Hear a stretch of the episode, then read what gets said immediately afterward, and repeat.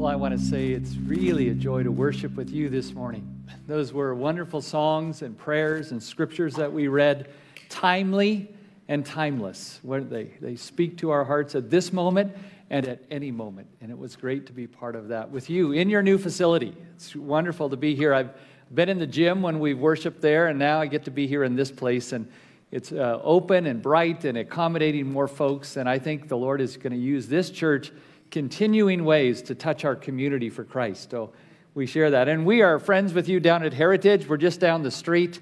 And I'm so pleased. Uh, we have a number of our grads that are part of your staff team and leadership team. Uh, Pastor John and I get, are actually teaching, co teaching a course right now on preaching.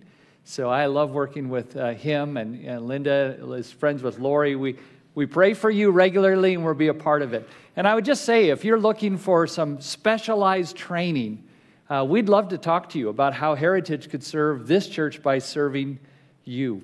I, I like to tell people that at Heritage, we help you major in the Word of God so you can help your church make a world of difference. And so we'd like to train you because we believe that through the local church, the Lord has a plan for this community and beyond. So it's great to be here.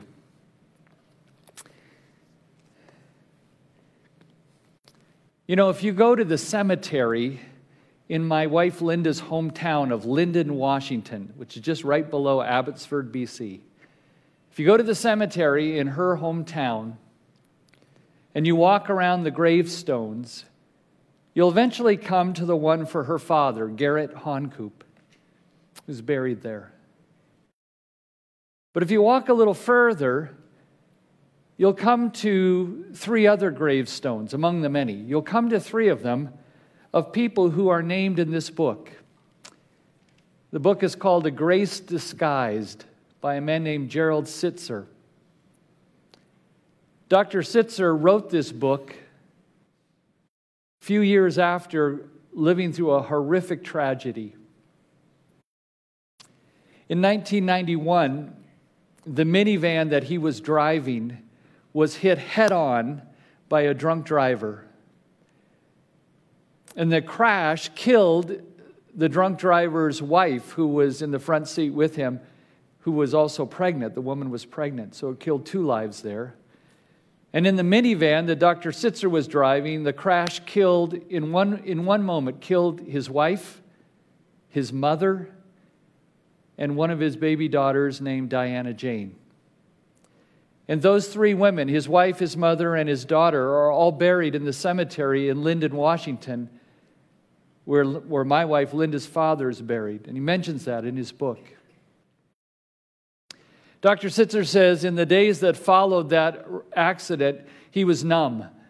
Uh, it was just a time of unspeakable sorrow, unspeakable grief. But in time, he said, as the shock wore off, he began to struggle to try to make sense of what had happened. And as he did, he was faced with some pretty difficult questions. Questions like, where was God in the midst of all that? What is God possibly up to in this? You know, uh, what Dr. Sittser, Dr. Sittser writes about in this book has some parallels with a book that you all are studying right now here at Temple, the book of Job. Because on one day, Job also went through unspeakable tragedy, didn't he? On one day, he lost all of his livestock and his livelihood. Sabaean raiders, Chaldean raiders attacked his shepherds and, and, and uh, livestock keepers. They killed all of them, his servants, and they stole his camels, his donkeys, his oxen. And on that same day, that very same day, all his children, all 10 of them, were gathered together in one house, and we're told that a great wind blew. The house came down, killing all seven of his sons and all three of his daughters. All on one day. And in the days that followed, he would lose his health. And all that Job went through wrecked him, didn't it? Understandably so we would, we would say we understand why he would be wrecked by that. And as the shock wears off, he begins to speak. And in the opening chapters of the book of Job, he begins to pour out his pain and lament his loss. In chapter 3, we hear him say, I wish I had never been born. I wish I had died at birth. But as the book goes on, he begins to try to make sense of it all, to try to make sense of his suffering. And he begins to ask some hard questions. Where was God in the midst of all of that? What could he possibly be up to? Now, I would suspect that most of us here have not lived through anything of the level of trauma that Gerald Sittser or Job lived through. But that doesn't mean that those of you gathered here haven't known great pain. That doesn't mean that you have not tried to wrestle and struggle to make sense of what's happened in your life and in the lives of people around you. So today, as we go to God's Word, we're going to listen in and hear how Job tries to make sense of suffering. We're going to listen in as Job comes to some conclusions based on what he's lived through. And as we do, we're going to have to ask ourselves some questions. Questions like Did he get it right? Are the conclusion that Job draws, are those the right conclusions? And, and then you'll have to ask yourself this question Do I share some of the same conclusions that Job came to? Is what he's saying similar to what I think, what I believe, what I've concluded? That's what we're going to discover today as we go back to the book of Job. And I'm praying that God will meet each of us in a very personal way today as we talk about making sense of suffering. So, would you join me today in the book of Job? Today, Job chapters 8 and 9. Job chapters 8 and 9. If you have a Bible and you're looking for Job, you open your Bible to the middle, you'll probably hit Psalms. It's the book right before Psalms, is the book of Job. And today we pick up in chapter 8 where Pastor John left off, and we will cover, Lord willing, chapter 8 and 9. I want to talk to you about making sense of suffering. But before I do, can I just pray for our time in God's Word, for your heart and mine as we hear this? Father, it's been good to stand and sing with these brothers and sisters in the faith. You've heard us affirm our confidence in you you are a very present help in time of trouble. And we would like to say we will not fear when the earth shakes and gives way, but sometimes, Lord, we do fear and we shake and we give way. So I would pray for any and all of us who at times are trying to make sense of suffering, ours and others, and are struggling to do so. I pray that as we listen in on Job and his words, that your word would speak to us and that today you would meet us in a personal way that draws us closer to yourself and your heart and also makes us better able to help those around us in their time of need. So I pray that, asking for the help of the Holy Spirit, in Jesus' name, amen. We pick up uh, the, the book of Job in chapter 8. And as we do, we hear one of Job's three friends who've come to comfort him. We hear one of them speak up for the first time, a man named Bildad.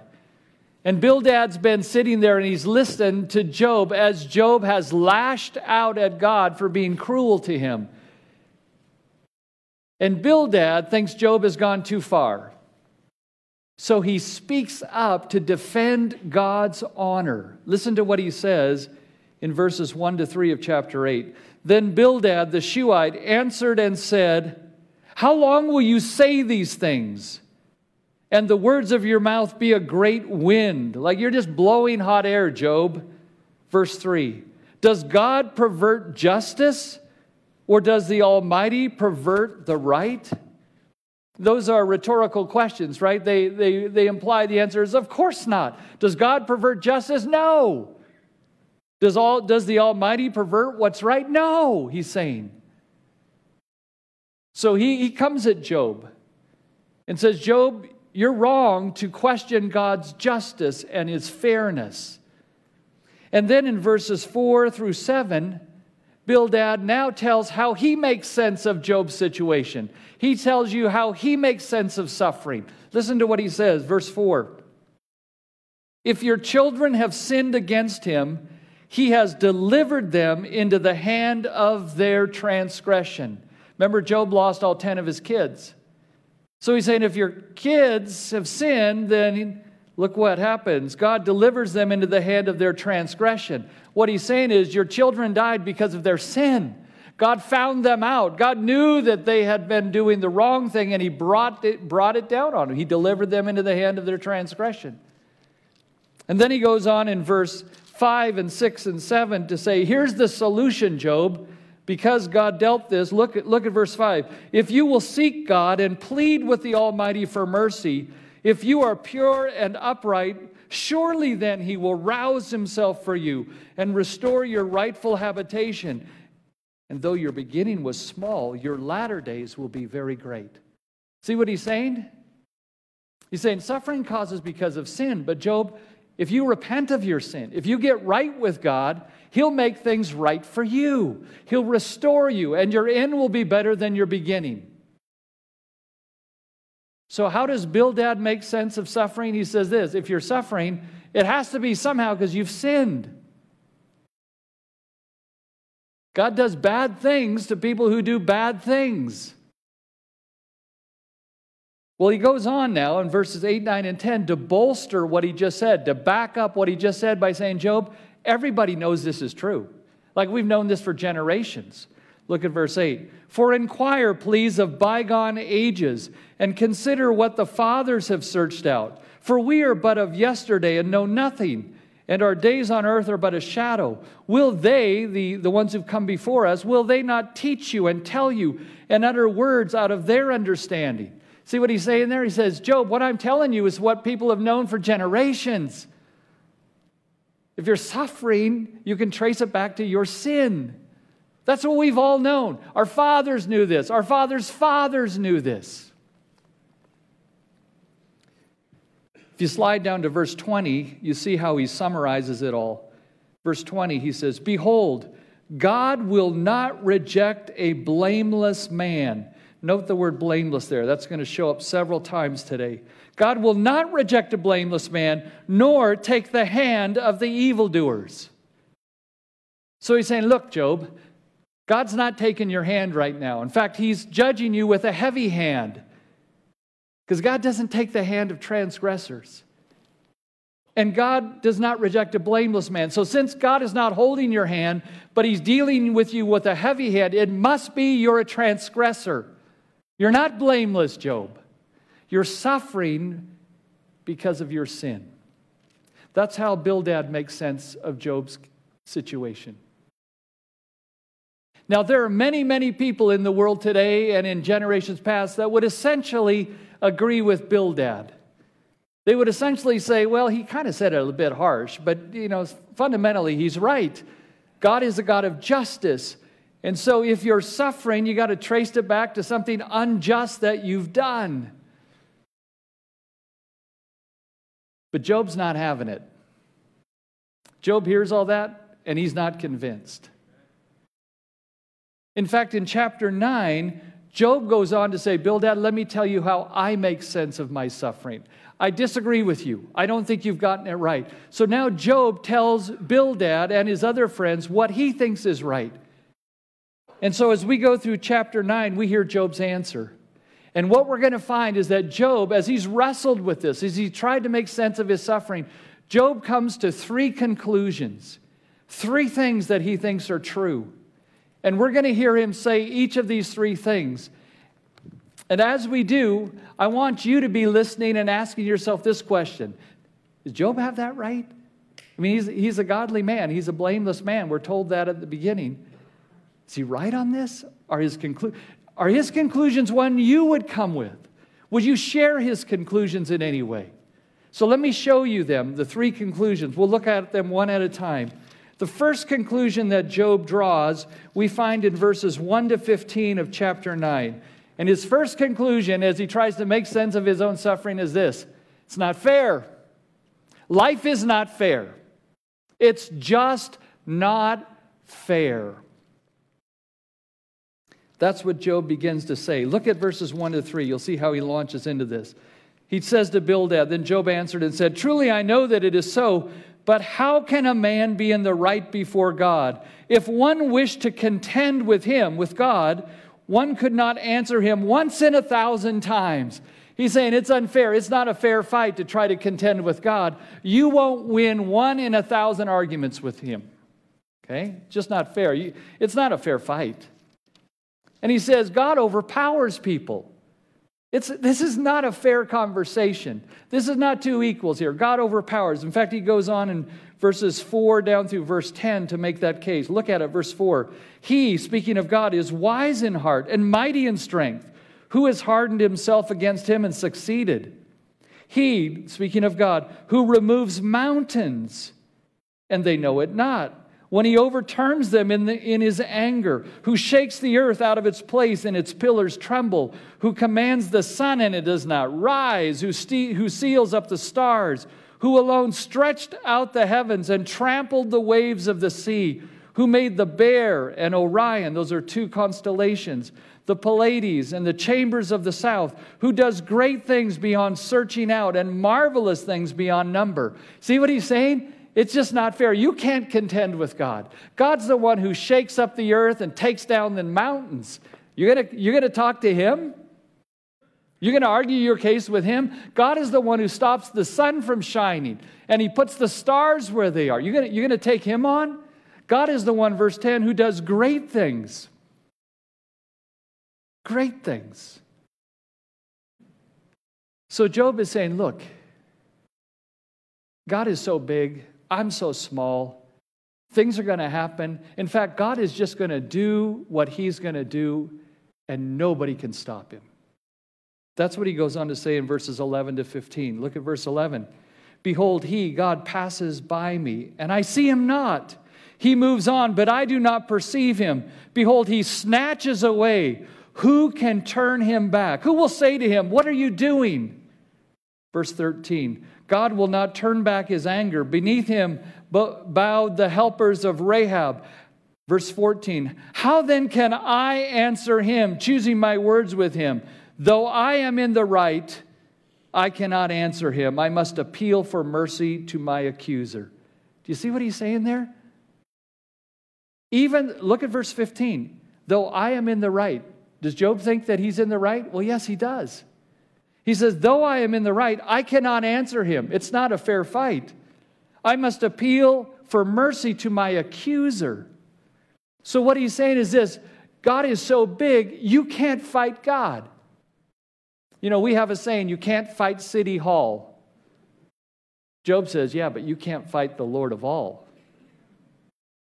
He's going to do whatever he wants to do, and nobody can stop him. Even if you're right, you're going to end up being in the wrong.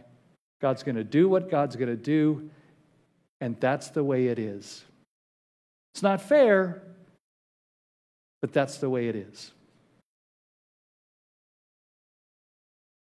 So, Job's first conclusion is it's not fair. Let me ask you have you ever felt that way about situations in your life? You ever looked around and thought, you know what's happening to me? It's not fair. I can do nothing about it, but it's not fair. I imagine some of the people in Ukraine who are fleeing for their lives as bombs rain down on their cities are saying, I, I didn't ask for this. I don't deserve this. This isn't fair. Life isn't fair. Gerald Sittser sure fell in that way. The man who's who lost in one day his wife, his mother, and a baby daughter. Eight months after the accident, he had to go to trial because they were bringing the drunk driver in on felony counts of drunk driving. So Gerald Sittser had to show up and face this man who had killed his, his wife, his mother, and his daughter. Dr. Sittser's attorney said to him, This is going to be an open shut case. Don't worry about it. But when they got there, it was interesting. The defense attorney for the man who had driven the car that caused the wreck, the defense attorney argued that they could not prove that he was actually the one who was driving the car. You see, he was in the car, and his wife had been in the car and they were both thrown from the car in the accident, and she died. So the attorney argued the state has to prove that it was actually him and not his deceased wife who was driving the car. Now, there were witnesses called who were bystanders at that wreck who heard the man say after the wreck, I was driving, I didn't know. They heard him say that, but the defense attorney was able to cast enough suspicion on their testimony that the judge acquitted the driver of all charges of felony drunk driving. Gerald Sittser said he walked out of the courtroom that day in, in shock. And he said the travesty of the trial seemed to be a symbol of the injustice of the accident. It's just not fair. You ever felt that way? Job did. Gerald Sittser did. Well, if you draw that conclusion, it can easily lead to a second conclusion. If we go back to our text in verses 11, or excuse me, in verses 16 to 31, we find a second conclusion that Job draws. And it's this God doesn't seem to care. So not only is it not fair, not only is it not fair, but to compound that, God doesn't seem to care that it's not fair. God doesn't seem to care about me. That's what Job begins to pour out as you look at verses 16 down through 31. Look at verse 16. Job says this If I summoned him, speaking of God, if I summoned him and he answered me, I would not believe that he was listening to my voice. Verse 17 For he crushes me with a tempest and multiplies my wounds without cause. The Hebrew words translated without cause means for no reason, like for nothing. Verse 18 He will not let me get my breath, but fills me with bitterness. Those are pretty strong words.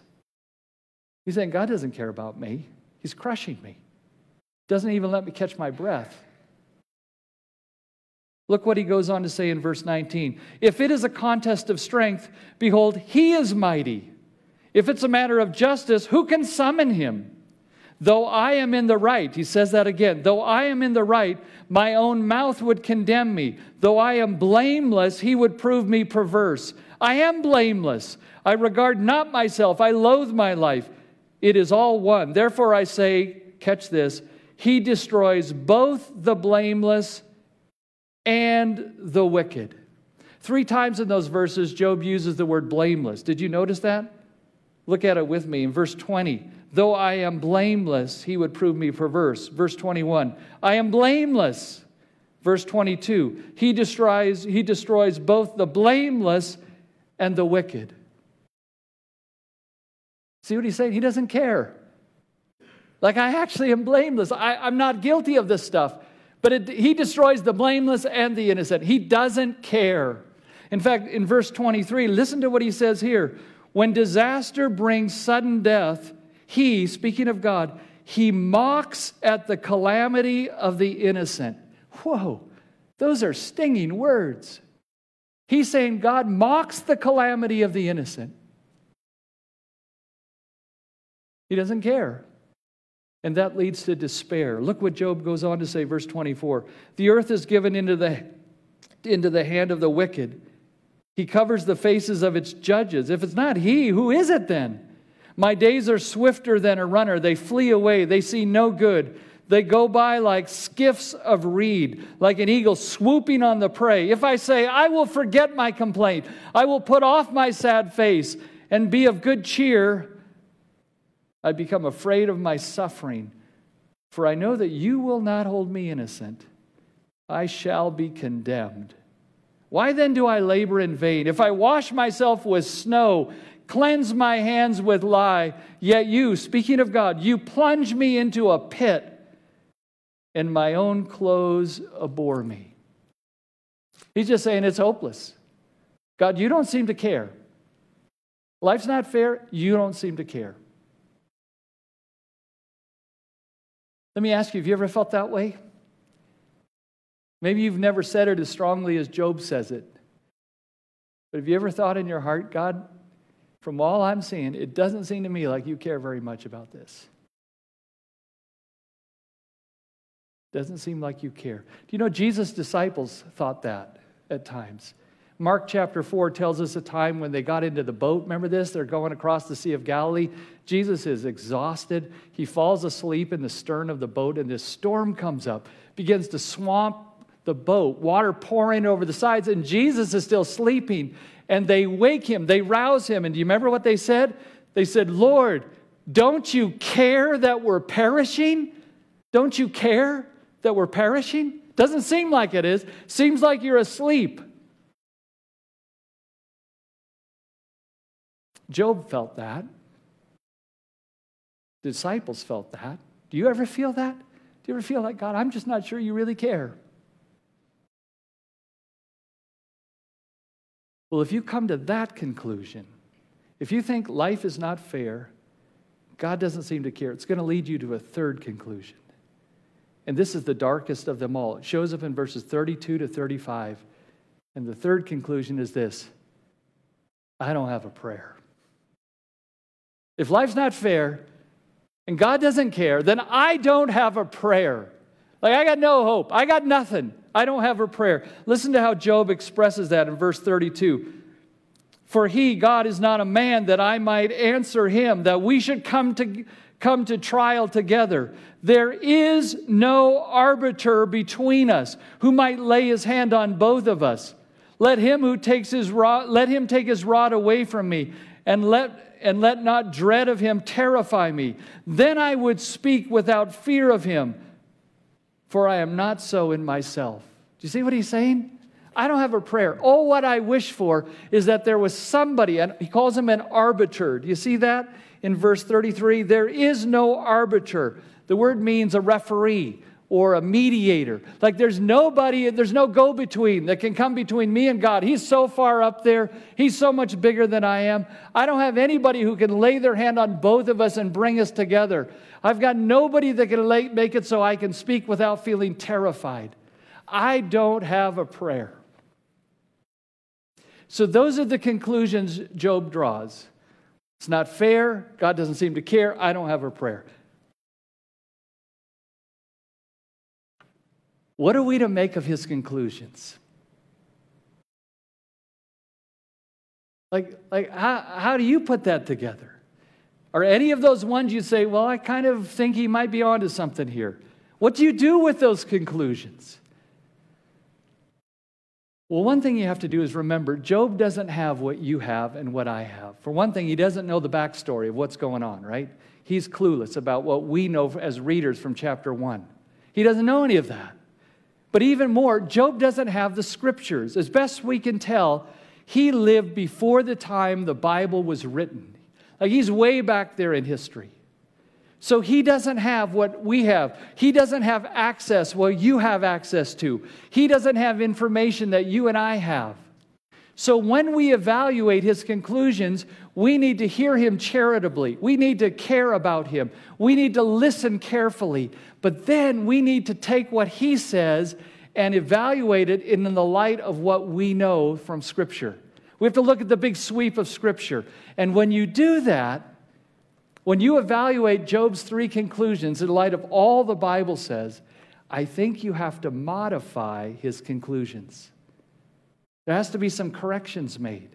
So, what I want to do as we wrap up is I want to take you through all three conclusions and show you how the rest of Scripture comes and fills in some things and gives some corrections to what Job said.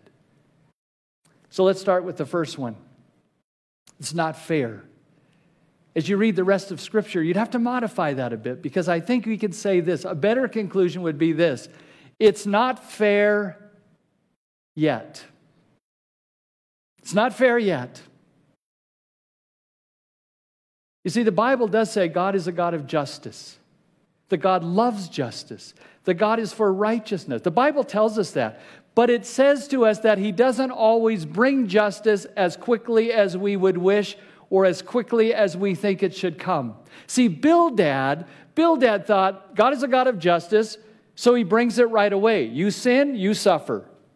That's what Bildad thought. But you read out the rest of Scripture and you find out no, that's not true. God is a God of justice, and He'll bring in justice, but He, always, he doesn't do it right away. Let me give you a couple passages that show you that. Psalm 73. Psalm 73. The psalmist is struggling because he looks around and he says, I don't get it. The wicked seem to prosper, like they're living large, they're loving life. And I'm over here trying to do it God's way, and I'm getting pummeled day after day. And I'm tempted to say, Why am I doing this? He says, But then I went into the house of God and I saw their end. I saw that there's coming a day when justice is coming their way. And he ends by saying, So as for me, the nearness of God is my good. You see, what he realized is that he was looking for justice now, but he realized justice will come in God's time. It's not fair yet. Let me give you another one. In Luke 13, Jesus asked the people around him, listen to these verses. Luke 13, I'm reading verses 1 to 5. It says, There were some present at that very time who told him, told Jesus about the Galileans whose blood Pilate had mingled with their sacrifices. So Pilate had killed these guys. Verse 2 And he, Jesus, answered them and said, Do you think that these Galileans were worse sinners than all the other Galileans because they suffered in this way? Bildad would have said, Yes. Jesus says, No. Listen to what he says. Were they worse sinners because they suffered this way? No. I tell you, but unless you repent, you will all likewise perish. Or those 18 on whom the tower in Siloam fell and killed them. Do you think they were worse offenders than all the others who lived in Jerusalem? Bildad would have said yes. Jesus says no. Verse 5 No, I tell you, but unless you repent, you will likewise perish. See what he's saying? He says bad things can happen to people. And it's not necessarily because they're worse than other people. So you don't, don't sit around and judge them. In fact, you better get your own life right because justice will come one day. The Bible tells us that there will be a day when God comes to judge the earth, the intents of our hearts, the silent words that we've spoken, the actions that we do, and on that day there will be full justice, complete justice. There will be justice on those Sabaean and Chaldean raiders who killed Job's servants and stole all his livestock and seemed to get away with it. There will be justice for a drunk driver who took the life of a wife and a mother and a daughter. There will be justice for dictators who order their armies to shell helpless populations. There will be justice. There will be justice on Satan, who's behind all the carnage behind it all. There will be justice. So the Bible tells us hey, listen, hang on. Justice is coming. In fact, you better get your own life right because justice will come one day. It's not fair yet, but oh, justice will come. That's the first conclu- conclusion and correction. Here's the second one. Second correction would be this Job said, God doesn't seem to care. The correction that the rest of the Bible would give us is this God doesn't seem to care, but He does. Right? There's going to be times when you look around and you're going to think, I don't think God cares. But the Bible tells you over and over, but He does. We know that in the book of Job from the first chapter, right? Job chapter 1. We're told that the very first verse, there was a man in the name in the land of Uz whose name was Job. That man was blameless. And in verse 8, God says to Satan, Have you considered my servant Job? He's blameless. God cared about Job. He picked him among everybody else and said, Look at Job. God cared about Job, but here's the harsh reality God doesn't always spare those he cares for. He didn't spare Job, but he cared for Job. So he knows that we, he, we, he cared about him from the beginning of the book, and then you come to the end of the book, and then you know that he cares again. He cares enough at the end of the book to have an extended conversation with Job. Like almost nobody in the Bible, very few people get the length of conversation face to face that Job gets. And it's true, it's true. He puts Job in his place by asking him questions Job can't answer. But he also puts Job's heart back in the right place by reminding Job, Job, I've got this. I'm here. I care about you. I'm running the world, Job. I know what I'm doing. And at the very end of the book, he restores to Job his health and his wealth and even a family. And at the very end of the book, he even vindicates Job in front of his three buddies. He, has, he says, Job spoke more accurately than you three guys. And he has Job offer a sacrifice for his friends. Oh, he cares about Job. So the, the message is this even when you don't see it, even when it doesn't seem that way, you and I hang on to say, it doesn't feel that way right now, but God cares. Do you know the name William Cowper? William Cowper. He wrote some hymns that you've sung. There is a fountain filled with blood drawn from Emmanuel's vein. He wrote another hymn called God Moves in a Mysterious Way. If you know anything about Cowper's life, you know that he struggled mightily. Bouts of depression, tried to kill himself several times. He, he lived through dark nights in his soul. He had mental health issues, he had emotional issues. He loved God, but he was a troubled man. And at times it didn't seem God cared. God wasn't healing him, God wasn't making it better. So he wrote a poem that became a hymn called God Moves in a Mysterious Way. And one of the stanzas, one of the hymn stanzas says this These are Cowper's words Judge not the Lord by feeble sense, but trust him for his grace Behind a frowning providence, he hides a smiling face. Isn't that interesting? Judge not the Lord by feeble sense, by what you sense, but trust him for his grace. Behind a frowning providence, you look around and it seems he's frowning. Behind a frowning providence, he hides a smiling face. Cowper says sometimes it doesn't seem like he cares, but he does. And that brings me to the third conclusion that needs a bit of a correction. Job says, I don't have a prayer. But you read the rest of the Bible and you find out that he did. I would put the correction this way I don't have a prayer, but Jesus mediates for me. Jesus comes. Jesus mediated. Job was right to want an arbiter. Remember how he said, Oh, that there was an arbiter to come between God and me. There is one. God sent one. 1 Timothy 2 5 says, There is one God and one mediator between God and man, the man Christ Jesus, who gave himself as a ransom for us all. Not only did Jesus come to put his hand between God the Father and us, Jesus came to show us the Father's heart by dying in our place. He died for your suffering, but He also died for your sin.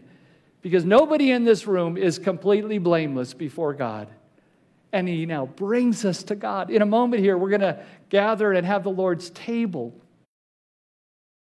And it's a reminder that Jesus is a mediator who gave his life to bring you close to God. And if you're here today and you're feeling like God doesn't care, here is the ultimate statement that he cares. He gave you his son. And now he says to you, Don't you ever doubt that I love you. Come close. And if you've never yet put your faith in Jesus as the arbitrator who brings you to God, who forgives your sin, do that today. Cry out to Him right where you sit right now and say, Jesus, I need you to be my arbitrator, my mediator. Bring me to your Father. I believe in you. I trust in your death and your resurrection. You see, you may not have a prayer all by yourself, but you have Jesus. And He mediates for you. So, on those times when you're trying to make sense of suffering, you, like Job, have to bring your questions to God and He'll listen. Isn't it amazing that God let Job's words be in the Bible? I mean, some of it's a bit, you know, needing some correction. And God still said, let's put it in the Bible. He lets us voice our questions, our concerns, and yet He moves to bring us to Himself. Gerald Sittser found that out true. At the end of his book, the last chapter is called Heritage in a Graveyard. And he says that when he and his family visit Lynden, Washington, my wife's hometown, they go to the graveyard and they look at those three grave markers one for his wife, one for his mom, and one for his baby daughter, Diana Jane. And they grieve. But he says, We no longer grieve with no hope. Let me just read to you a paragraph that he writes at the very end of his book. Sittser writes this Above all, I have become aware of the power of God's grace and my need for it. My soul has grown because it has been awakened to the goodness and the love of God. God has been present in my life these past three years, even mysteriously in the accident. God will continue to be present to the end of my life and throughout all eternity. God is growing my soul, making it bigger and filling it with Himself. My life is being transformed. Though I have endured pain, I believe that the outcome is going to be wonderful. See, this side of heaven, you will never be able to fully make sense of suffering. But you can still fully trust the one who can. Let's pray. Father, we, we come to your word with reverence and we hear Job's word words with kindness. We've never lived through his life, we've never experienced what he went through. And so we do not sit here in judgment of him. In fact, if anything, we come and we say, Oh Lord, help me in the moments that I need to, to at least turn to you like Job did. But then we thank you that Jesus has come, that your word has been given, and that we know that you will one day bring in justice, and that right now you care for us and that through Jesus we have an arbiter, a mediator with you. So help us in the midst of it when we're trying to make sense of it all to turn to you and find your grace. Make our souls bigger and fill them with yourself. And I pray this in Jesus' name. Amen.